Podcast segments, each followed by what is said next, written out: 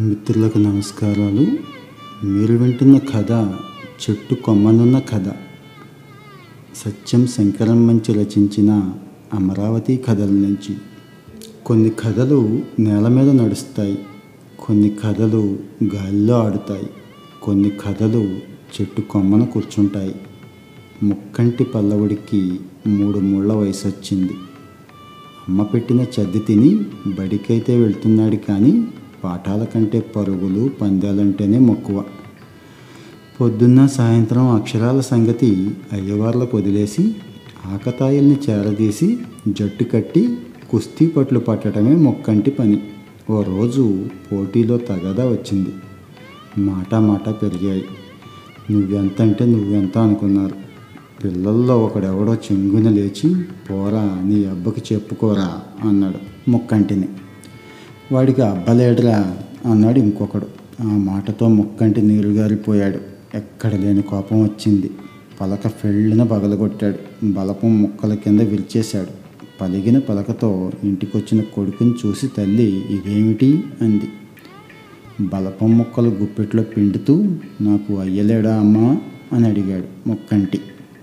ఎవరన్నారయ్యా నీకు అయ్యలేడని అంది తల్లి. ఊరు వాడ అంతా అంటున్నారమ్మా. అన్నాడు ముక్కంటి. వాళ్ళకే సమాధానం చెప్తాను రావయ్యా అంటూ ముక్కంటిని చేయి పుచ్చుకొని నడివీధిలోకి తీసుకొచ్చింది. పెద్ద అరుగు మీద కొడుకుని కూర్చోబెట్టి పిల్లల్ని పెద్దల్ని అందరినీ కేకబెట్టి పిలిచింది. అలా పోగైన జనసమూహానికి ముక్కంటి జన్మ చెప్పింది.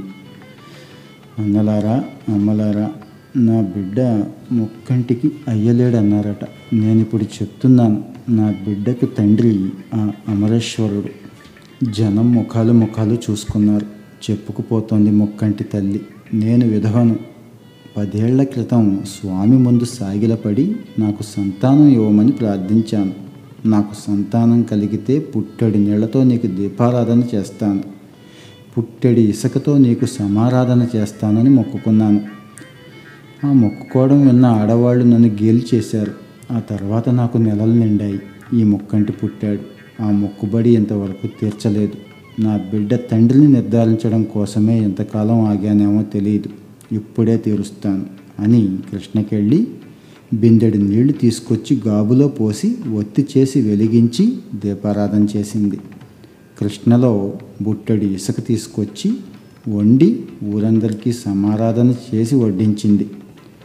ముక్కంటి పెరిగి పెద్దవాడయ్యాడు. అయ్యవార్ల చదువు ఉపయోగించలేదు. కానీ అలనాటి ఆకతాయి జట్లు ఉపయోగించాయి. ఊరూరా తన సైన్యం పెంచుకొని అప్పటిదాకా పరిపాలిస్తున్న జైన రాజుల్ని వెళ్ళగొట్టి ధరణికోట రాజధానిగా వైదిక రాజ్యం స్థాపించాడు.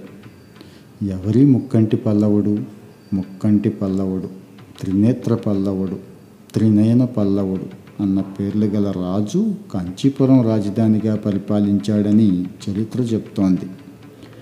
ఆ పేర్లతో అనేక మంది రాజులు తెలుగుదేశంలో ఉండేవారని చారిత్రకులు కూడా చెప్తున్నారు. ఎవరేం చెప్పినా మనం కథ చెప్పుకోవడానికైతే ఇబ్బంది లేదు. ముక్కంటి పల్లవుడు వైభవంగా వివాహం చేసుకొని రాజ్యపాలన సాగిస్తుండగా ఒకరోజు ఒక సిద్ధుడు ముక్కంటికి ఒక రహస్య మంత్రం ఉపదేశించి ఒక పాదలేపనం అనుగ్రహించాడు. ఆ పాదలేపనం సాయంతో ముక్కంటి పల్లవుడు రోజు క్షణమాత్రంలో కాశీకి చేరుకొని గంగలో స్నానం చేసి తిరిగి క్షణంలో రాజధానికి వస్తున్నాడు. ముక్కంటి భార్య తన భర్త రోజు వెళ్ళి గంగా స్నానం చేసి వస్తున్నాడని గ్రహించింది. ఒకనాడు ఆ పాదలేపనం తనకు కూడా అనుగ్రహించమని వేడుకుంది. ముక్కంటి సమ్మతించలేదు. ముక్కంటి భార్యకు తను రోజు గంగా స్నానం చేయాలనే కోరిక అధికమైంది. జైన సిద్ధుల్ని ఆశ్రయించి వాళ్ళ ద్వారా ఆ పాదలేపనాన్ని సంపాదించగలిగింది. దాని సాయంతో భర్త బయలుదేరిన మరుక్షణంలో తను కాశీకి బయలుదేరి గంగలో స్నానం చేసి భర్త రావడానికి కొంచెం ముందుగా ఇల్లు చేరుకోవడం మొదలెట్టింది. ఇలా కొంతకాలం గడిచింది. ఒకరోజు ముక్కంటి భార్య గంగలో స్నానం చేసి ఒడ్డు మీదకు వచ్చేసరికి వాకిట్ ఉంది వాకిట్ ఉంటే ఆ పాదలేపనం పనిచేయదు. తత్తరపడింది రాజధానికి చేరుకోవడం ఎట్లా? గత్యంతరం లేక భర్తని వెతుక్కుంటూ ఒడ్డు వెంటే నడిచి వెళ్ళింది. అల్లంత దూరాన ముక్కంటి స్నానం ముగించుకొని ఒడ్డుకు వస్తున్నాడు. అంతఃపురంలో ఉండవలసిన భార్య గంగ ఒడ్డును కనిపించేసరికి ఆశ్చర్యపోయాడు. భార్య చేతులు జోడించి వివరం చెప్పి తప్పిదం ఒప్పుకుంది. మార్గాంతరం ఆలోచించమంది. అప్పుడు ముక్కంటి కాశీలోని పండితుల్ని సిద్ధుల్ని ఆశ్రయించి తరుణోపాయం చెప్పమని వేడుకొన్నాడు. ఆ రహస్య గంగా స్నానం ఎవరికీ తెలియదని మేము వెంటనే అమరావతికి వెళ్ళకపోతే రాజ్యం అల్లకల్లోలమైపోతుందని వివరించాడు.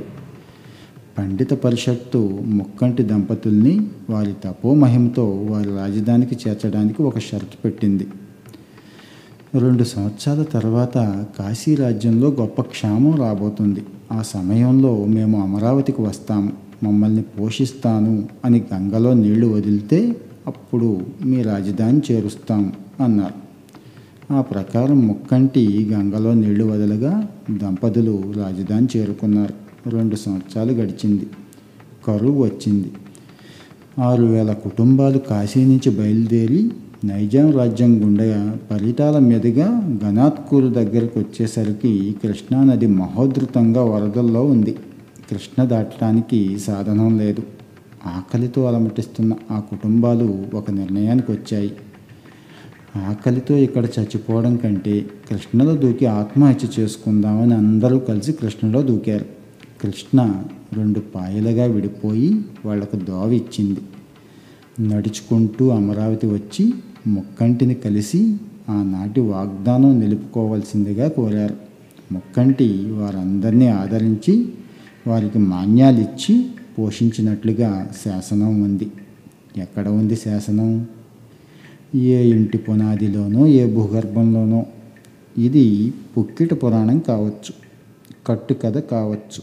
ఆ శాసనం దొరికి పలికితే తప్ప చెట్టు కొమ్మనున్న కథ మన చేతికి